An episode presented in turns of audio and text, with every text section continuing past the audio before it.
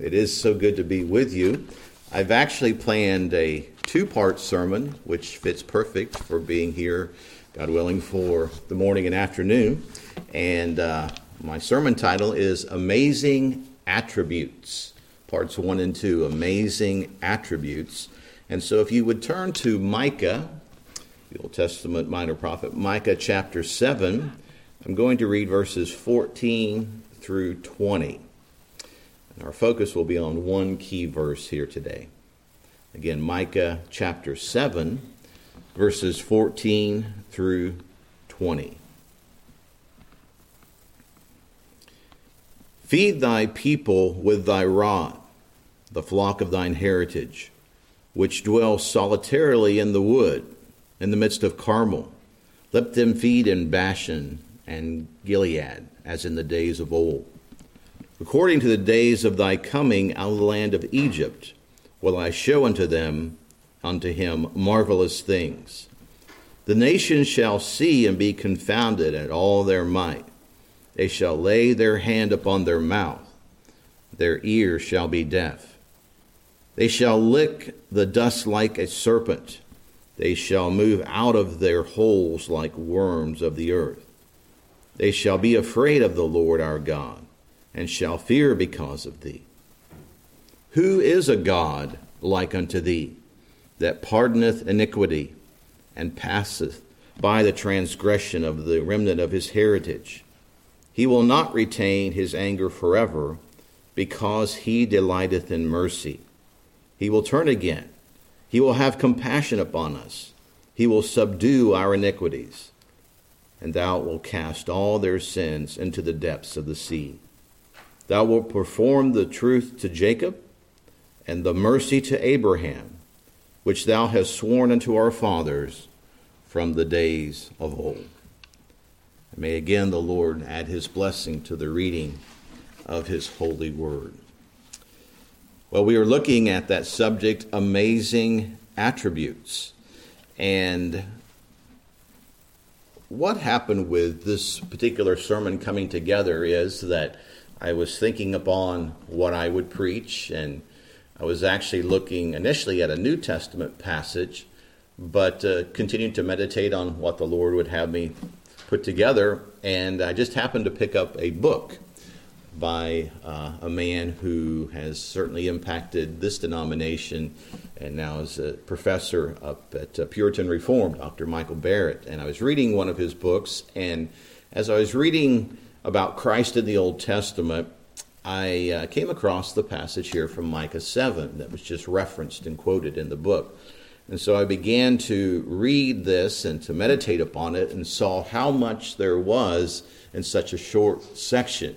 So that's why, with basically two and a half verses, we're going to have two sermons because there's so much here. And of course, that's the way the Word of God is, isn't it? Just so much there and the overflowing nature of of what God has for us. And as I try to do always, as much as possible, I try to integrate the scripture readings and the hymns that go uh, with the passage. And that's not always completely possible, but we try to do that to have those themes in our minds. And certainly as we focus on some key terms today, I think uh, God will place those hopefully in our hearts and minds. So we're going to begin this morning as we look at the amazing attributes of our God Number one, a profound question. A profound question. And that question is before us in our passage. And our focus here is verse 18. Who is a God like unto thee? Who is a God like unto thee? Well, that is a great question. And the answer is very simple for us. There is none like him. There is no God like our God. And that helps us to be reminded of some facts as God did so often in the Old Testament scriptures, as He reminded Israel. You know, Israel had a tendency, did they not, to forget and to do the opposite of what they should be doing. Of course, that's not just Israel, that's us as well. As Paul said, the things that we should be doing, we don't find ourselves doing. Things we shouldn't be doing, those things we find ourselves doing. Oh, wretched man or woman that I am. So thankfully, it's uh, the forgiveness that we have in Christ and this grace and mercy that we've been singing about here today. But there is no God like our God. And one of the most important passages for the Old Testament saint, and yes, an important passage for us, was Deuteronomy chapter 6. Hear, O Israel, the Lord our God is one. Goes on to say, and we shall love the Lord our God as Christ shared in the New Testament scriptures with all of our heart, soul, mind, and strength, and our neighbor as ourself. So, one of the things certainly that Israel was unique for in their time was monotheism because they were in the midst of people who were polytheistic. So the one true God versus the many gods. Even as you go back to um, the Old Testament book of Genesis, do you remember uh, when Jacob and Laban had such a wonderful relationship? I'm being sarcastic when I say that. And uh, they were both pretty good at robbing each other blind. Well, it came a point where Laban had accused the household gods of being stolen. And uh, Rachel had them. She had taken those household gods. So even with those who are mentioned here in this passage, we see that the Bible paints them, as Oliver Cromwell said, warts and all. It see, we see who they truly are because it takes us away from the focus of man and our focus upon God. Or in the book of Exodus, when the deliverance took place, each one of those plagues that God sent was an attack upon the God, the false God, the many gods that uh, were being worshiped by Egypt. So that's the uniqueness of Christianity. And I wanted us to be reminded of that by our uh, shorter catechism, which uh, I have it in front of me to make sure I quote it uh, word perfect. Question four What is God? God is a spirit, infinite, eternal, and unchangeable, in his being, wisdom, power, holiness, justice, goodness, and truth. And then we ask this question Are there more gods than one? Since we're talking about this monotheism versus polytheism, there is but one God only, the living and true God. And the next question tells us that God in three persons Father, Son, and Holy Spirit. So we are ones who are monotheistic. We believe in the God of Scriptures, the triune God, which we certainly understand more fully in the New Testament Scriptures Father, Son, and Holy Spirit. So, as we look at this and understand, as we ask ourselves the question, Who is a God like unto thee? There is no God. There is no other God. We are to not have any other gods before him or besides him. But John Calvin reminds us well that the human heart is an idol factory and that people worship things generally. Look at Romans 1 of the creatures worshiping and serving the creation and not the creator. So it's the tendency. I think then it's true to say people are made to worship because we are to glorify God and enjoy Him forever. But in doing so, they have the other replacements that they worship instead of the true God, being given over to a uh, sinful mind, a darkened mind. They go and run after all these things that will never truly give them satisfaction and certainly will not give them salvation. So, a profound question Who is like our God? No one. But let's talk briefly as we try to describe our God, as we've just read from the shorter catechism question number four. What are his attributes? Well, we're certainly not going to try to explain them all, but generally, theologians put the attributes of God in two categories one, incommunicable, that are only to be found in God, the Creator, and then communicable. Those can be found in us, though imperfectly, they can be found in us. What are some examples of incommunicable? Well, there's always that, uh, the, the big O's, as I call them, the omnipotence, the omnipresence, the omniscience. But God is eternal, and God is incomprehensible, and God is independent. There are things about God that are only to be found in God, and they are to found, be found in Him perfectly. And we, as redeemed sinners, as we sang this morning, the chief of sinners who have ex- been able to uh, have God's grace extended to us, we too can have the things that are also found in God, like we have celebrated this morning grace, being a gracious person, merciful, being compassionate, Uh, we can go on and on, but you see what we're saying that there are things in us that we see that are attributes that are God given, but there is a distinction between the Creator and the creature. And we need to make sure that we always remember that is the case. So, a profound question Who is like our God? Who is a God like unto thee? None. And isn't a blessing to know this morning as we have gathered here in Indianapolis, Indiana, that we are doing what God has commanded? We know, isn't it a humbling thing that you know we know the true and living God? It's just, it's overwhelming to think of all those places. One of my favorite songs is one of the Isaac Watts songs, which I was going to choose, Amanda, but uh, it is more of a communion song, but I love it. But all, so many who are, you know, they, they've been invited, they've been given the gospel call, or they're just totally in darkness. They never see the glory and light of Christ. And we are blessed to know the true and living God and that we can gather and worship Him. So there is no God like our God. He is the only God, and people who are choosing the others are choosing substitutes which don't even exist. And sometimes we've seen that uh, demonstrated in Scripture. This just came to mind. Do you remember when the prophets of Baal came together with Elijah and how Elijah mocked their gods? Maybe they're on vacation. Uh, maybe they're they're in the restroom. Yeah, I mean, he just he just really let them have it. You know, these false gods, and they're cutting themselves and they're crying out all day long. Nothing happens, and then just a short prayer, and God sends down fire. And uh, the Lord, He is the God. The Lord, He is the God. That was the cry of the people when they saw that demonstration of truth and error. So we are certainly blessed. Now, I guess you all have known me long enough that I am a lover of history especially church history. It was my minor. I should have gotten a master's in church history, which doesn't exist anymore where I went to school. But uh, nonetheless, I've been able to continue to study it. And I want to interject a historical figure, uh, mainly because of a hymn that he wrote. That I, and it may be or may not be familiar to you. I didn't choose it because I wasn't sure, but uh, we are going to at least become familiar with it through uh, this uh, information. But the man I'd like to speak about was in our colonial period, Samuel Davies. Samuel Davies. Not sure if that's a name that's familiar to you, but let me give you a little bit about him. Samuel Davies was a Presbyterian preacher in colonial America.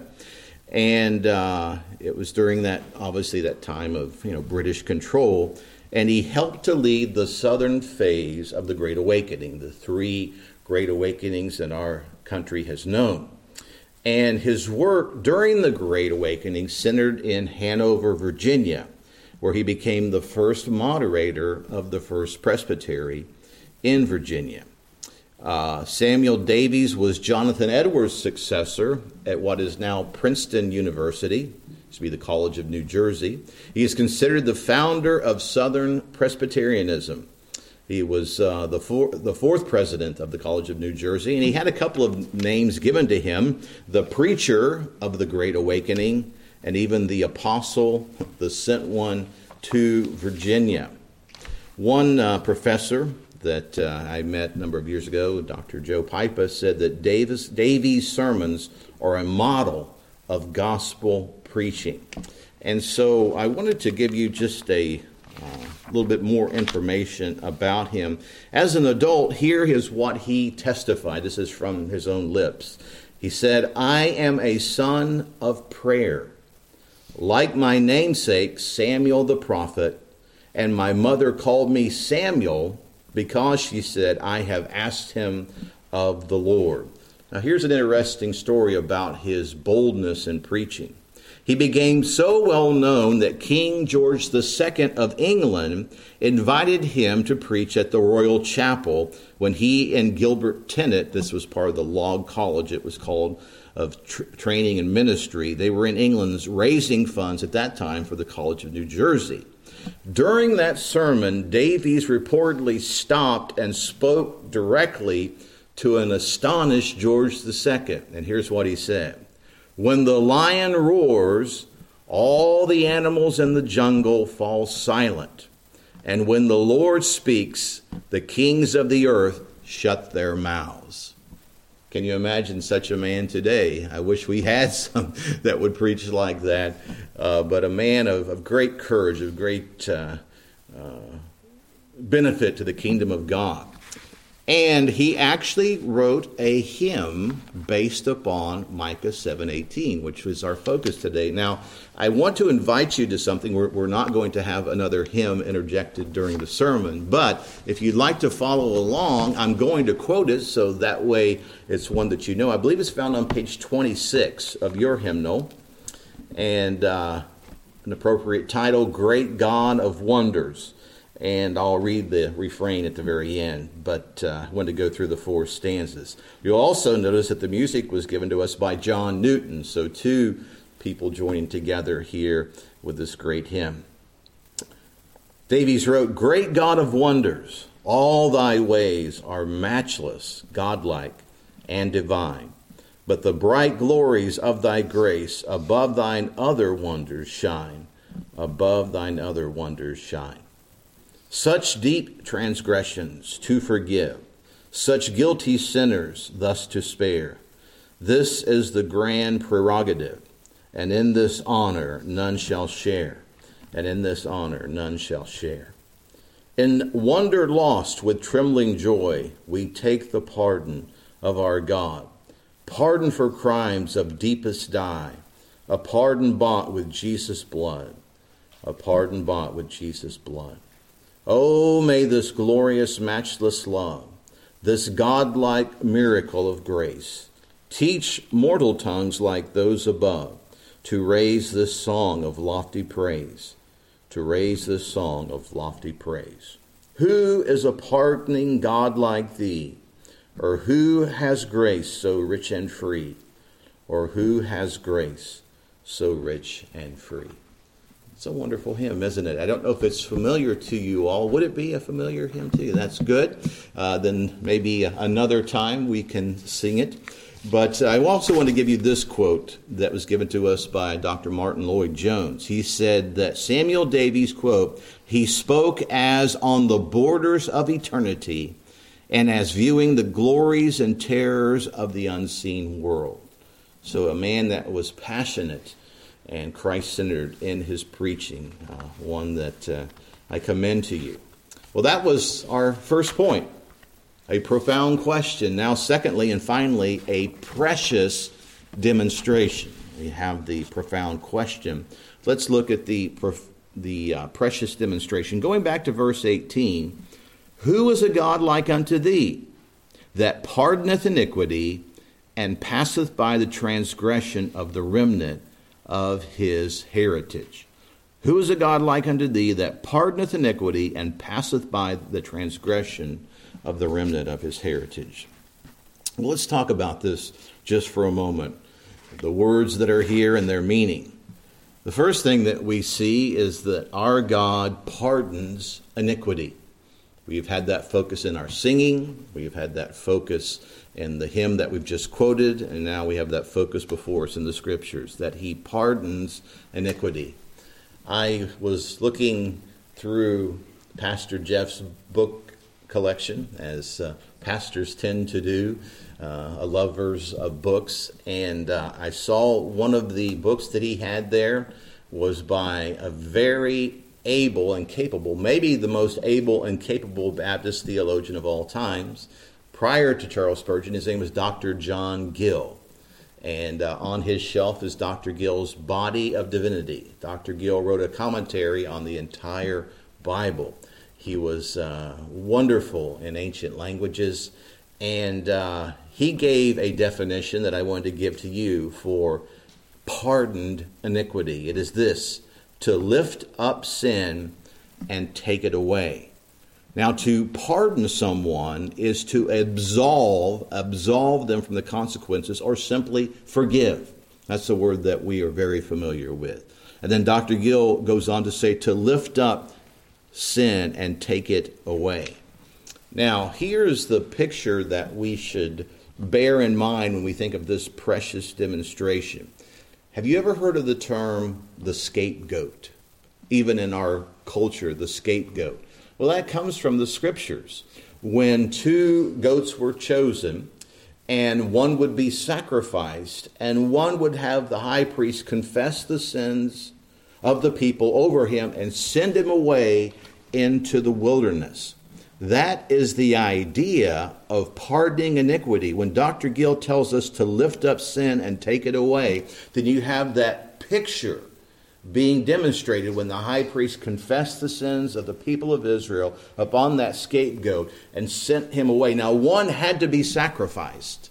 And of course, you know, we see a picture there as well as we're going to focus on in just a moment in our next point. But the scapegoat, our sins being carried away, as it were, into a land of forgetfulness. That's the idea that we're speaking of here. So God pardons iniquities. He forgives our sins. Secondly, we see that God not only pardons iniquities, but let's look at verse 18 once again. But he passes by the transgression. He pardons iniquity and he passes by the transgression. Now, what is that saying? God passes by. Does it seem like he's just overlooking it? No, he's passing over the transgression. And this is a demonstration of Passover. The Old Testament, remember when the blood was applied and the death angel came through? When I see the blood, I will pass over you. And that was the symbolic picture of the Christ to come as he would shed his blood upon the cross for our sins.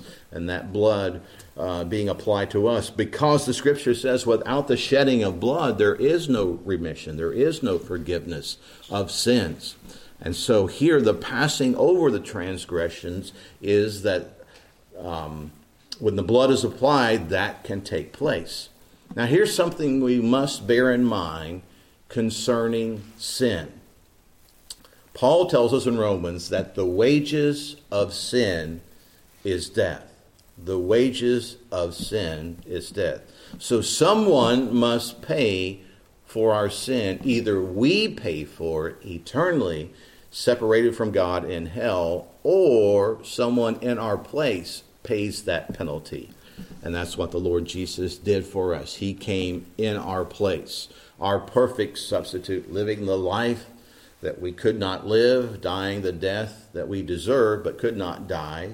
We could not save anyone through our own blood being shed, so there had to be the blood of God who came and shed his blood. So he took that for us. The blood that we speak of from the Old Testament, uh, Passover, and even now the blood of the New Testament that uh, we are saved by. It's not through the precious things that Peter speaks of, but with the precious blood of the Lamb, without blemish, without spot, who was offered in our place. That blood applies so that God can pass over the transgression. And I want us to consider six key, quick verses that teach us about God's forgiveness of sin. These are verses that will be well known to you, some from our passage today, or will be from our passage later today, and one that we've already read. Six different verses on God's forgiveness of our sins. What does God do? Well, number one, God removes our sins, as we read in Psalm 103, as far as the east is from the west. God removes our sins as far as the east is from the west. Um, I don't think that I'm directionally challenged, but I tell you, it's a lot easier to navigate Indiana than it is Pennsylvania. If you've ever been to the Pittsburgh areas, it's rivers and bridges and hills and roads that just go everywhere. And I can get around after this many years, 30 some years being there, but I just like the flat, intersecting, easy to get to places. Well, uh, where I'm standing, I don't know exactly my directions at the moment, which is not doesn't matter. But if you walk north or south, you'll be at the north or south pole. But start walking east or west, and they never meet. You just continue continue to walk. And that is that idea that we have here. As far as the east is from the west, they never meet. Start walking that direction, you'll walk yourself to death. Literally, God has removed them. Isn't that a precious thought that they are they are forgiven? Number two, Isaiah 118, God completely cleanses us from the stain of our sins. God completely cleanses us from the stain of our sins. Number three, Isaiah 38 17. God throws our sins, the scripture says, behind his back. God throws them behind his back. Number four, Jeremiah 31 34. God remembers our sins no more. We'll talk about that a bit more specifically this afternoon. But God remembers our sins no more. Number five, Micah 7:19. This is for this afternoon, little prelude. God treads our sins underfoot. And then finally, number six, also in Micah 7:19, God casts our sins into the depths of the sea. So we can see that our sins are gone. Growing up in East Central Indiana, and the little choruses we sang, one of the songs we sing, and I won't sing it for you gone, gone, gone, gone. Yes, my sins are gone. Buried neath the deepest sea. Yes, that's good enough for me. I am saved eternally, praise God. My sins are G O N E, gone. That had an impact on me. I still remember it yet today. My sins have been forgiven by God's grace. Well, as we hasten and near our conclusion, which is our conclusion, we have one final statement here that is a statement of blessing. Now, it's in the Old Testament context, but we're going to see this as the bigger picture, the big picture, as uh, one of my teachers used to say. And that is found in these words in verse 18. I want to read the verse again and then come and center up on our final concluding phrase. Who is a God like unto thee, that pardoneth iniquity, and passeth by the transgression of the remnant of his heritage? We conclude with the remnant of his heritage. God chose Israel. And as you read what God says about his choice in the book of Exodus, it wasn't because of who they were or their greatness or their number. He set his love upon them. It wasn't because of who they were, it was because of God's sovereign choice. And I think about that for myself. Again, as we reflect on God's grace to us, we are undeserving. That's the nature of grace. But God delights in mercy. God delights in being gracious. God is a compassionate God. He will not retain his anger forever, as we've already read, but a God who forgives. So, the chosen remnant of his heritage. Do you remember I mentioned about Elijah and what was happening with the prophets? But I also remember Elijah when he was wishing that he were he was dead. He was out by himself and just God just kill me. I'm no use. You know, nobody cares. Nobody worships. He said, yet I still have six thousand who have not bowed to Baal nor kissed them. There's always the remnant of God's grace. Even Paul says in Romans 11:5, you probably know these words, that there is what? An elect remnant according to grace. You know, as I view our world and the state of chaos that exists, and it seems like it's more on fire than it's ever been, God still has his people in every place. I'll never forget a statement made by a brother who's now with the Lord. Thakadel, and it's again, that's as close as we can get to the pronunciation. Thompson, that's easy enough. He was Indian. And we were sort of, uh, a number of churches were like his advisory board to a national pastor.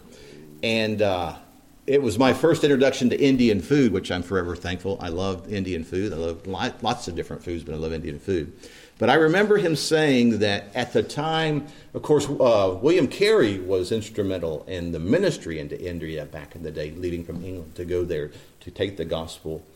But I'll never forget something that Thakadel said. He said, There came a time when they threw out the American missionaries. And you know, India, being uh, as they are in Hindu and their hatred of Christianity, some of the horrible things that continue to go on. They threw out the missionaries. He said there was one thing they could not do they could not throw out the Holy Spirit, they could not throw out the Spirit of God. And God continues to work, doesn't He, in some of the most difficult places as far as religious persecution of those who are faithful. So there is always that elect remnant according to grace. One of the greatest uh, impacts upon my life of traveling, as my family was able to do, was going to Haiti, the poorest country in our hemisphere. And the last night before we left, Pastor uh, Exume, Pastor Jean Exume, with an accordion and a smile that couldn't get any bigger as he sang about heaven. He said, I am a happy Christian. I am a happy Christian. When we were going to the airport in Port au Prince, I rode in a van that had no sliding doors. They were gone. And uh, so I'm sitting there with my feet on the post and holding on to the luggage, thinking we get there. And then when we get there, there are two flat tires. Now, my reaction to two flat tires, being the person I am, oh no, there's two flat tires. And Pastor Joel, Pastor Joel, oh, I have two flat tires. That was his reaction, you know, just so calm and, you know, but just to see the joy of people, humanly speaking, who have nothing, but they are so joyous. And thinking of people that have everything, by the world standards, are as miserable as they can be. What's the difference? What has caused us to differ? It's Christ. It is Christ alone. He is the one who has caused us to differ. So, what are you saying, Pastor Chris? Well, if you go to Galatians chapter 6, and let's do that for our conclusion as we talk about this elect remnant according to grace. Folks, we are a part of that heritage. We are part of that elect remnant according to grace. And in Galatians chapter 6, I want you to see how uh, encompassing and full orbed this is. You probably realize that, uh, knowing your pastor and myself, that there's been a journey for all of us, but especially from you know the all of our backgrounds that we've come from, and uh, we were not blessed to be like from our brothers and sisters from a Dutch Reform background growing up. We've had a journey to get where we are, uh, but it's been a wonderful journey, a journey of grace. But here is one thing that I'd like to share from Galatians chapter 6 that to me was just so impacting and a revolutionary when I understood uh, this covenant keeping and covenant making God. Galatians 6:16. and as many as walk according to this rule, peace be upon them and mercy, which we have talked about today, and upon the Israel of God. Remember Jacob? Jacob. Basically, his name meant cheater. Now, I know people still choose that for a name, and that's fine because they don't know the Hebrew origin, but a cheater, heel snatcher. Jacob, he had his name changed to what? Israel, prince with God. And God, in his grace, has made us a part of his family, joint heirs with Jesus. Those of us who have been redeemed, a people uh, for a price that God has redeemed unto himself, the Israel of God. And uh, that is the unity of the scriptures. That is the unity of the people. And that's a glorious message for us that people from every what? Tribe, kindred, tongue, and nation, as Revelation shows us, we will be there shouting the praises to God. Holy, holy, holy is the Lord. But this group of people, the redeemed from all the ages, worshiping and praising God. Now, we're doing that this morning. We are worshiping and praising God. We are giving what we should ascribe to Him. But oh, for the day that is coming when we will do so perfectly and be with God forever. So, yes, we are that remnant of His heritage, chosen by grace, kept by grace. And to God be the glory. To God alone be the glory. Great things He has done. Let's pray. Father, we thank you so much for this day and again the time that we've had to worship together in spirit and in truth. We ask now that you would take your word, impact our lives with it, help us to be hearers and doers, help us to grow in the grace and knowledge of our Lord and Savior Jesus Christ. We ask all this in Jesus' precious name. Amen.